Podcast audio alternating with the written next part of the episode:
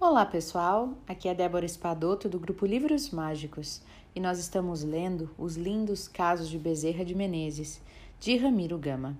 E hoje nós vamos ler o caso de número 5.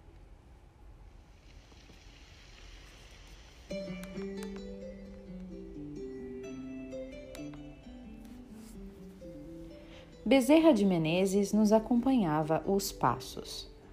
Ano de 1926. Morávamos no Rio, viajando pelas ruas das ilusões e sem nenhum roteiro cristão.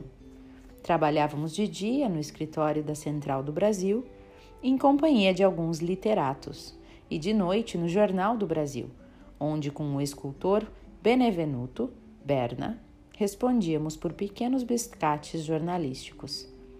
Numa noite, entrevistando Benevenuto Berna, junto com Raul Pederneiras, dois cinzéis, dois lápis, duas penas de ouro, bastantemente consagrados, sobre urbanismo e, em seguida, com relação ao desenho como alma do ensino, interpretamos tão fielmente o pensamento daqueles queridos amigos que o caro Guima, o secretário do jornal, não se conteve e nos disse: Você é um médium.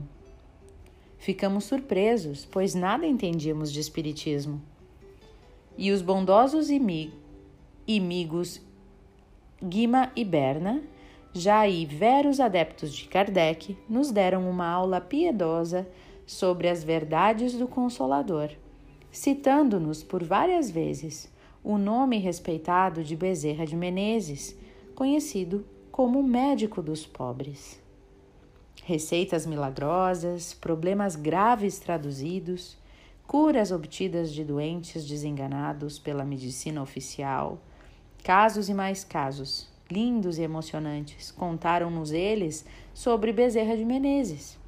E pela terceira vez ouvíamos, encantados, o nome querido de Bezerra de Menezes. Era o nosso anjo, acompanhava-nos mesmo de longe os passos. Bom era, com a esperança de um dia lhe ouvirmos o chamado, atendendo aos nossos deveres junto ao bom pastor, em bem de nosso próprio espírito doente e sem rumo.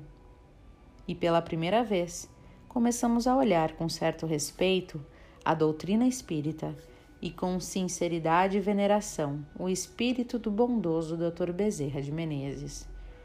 Uma semente de luz vingava nas terras pobres de nosso espírito traduzindo a misericórdia de um vero servidor, do pomicultor divino.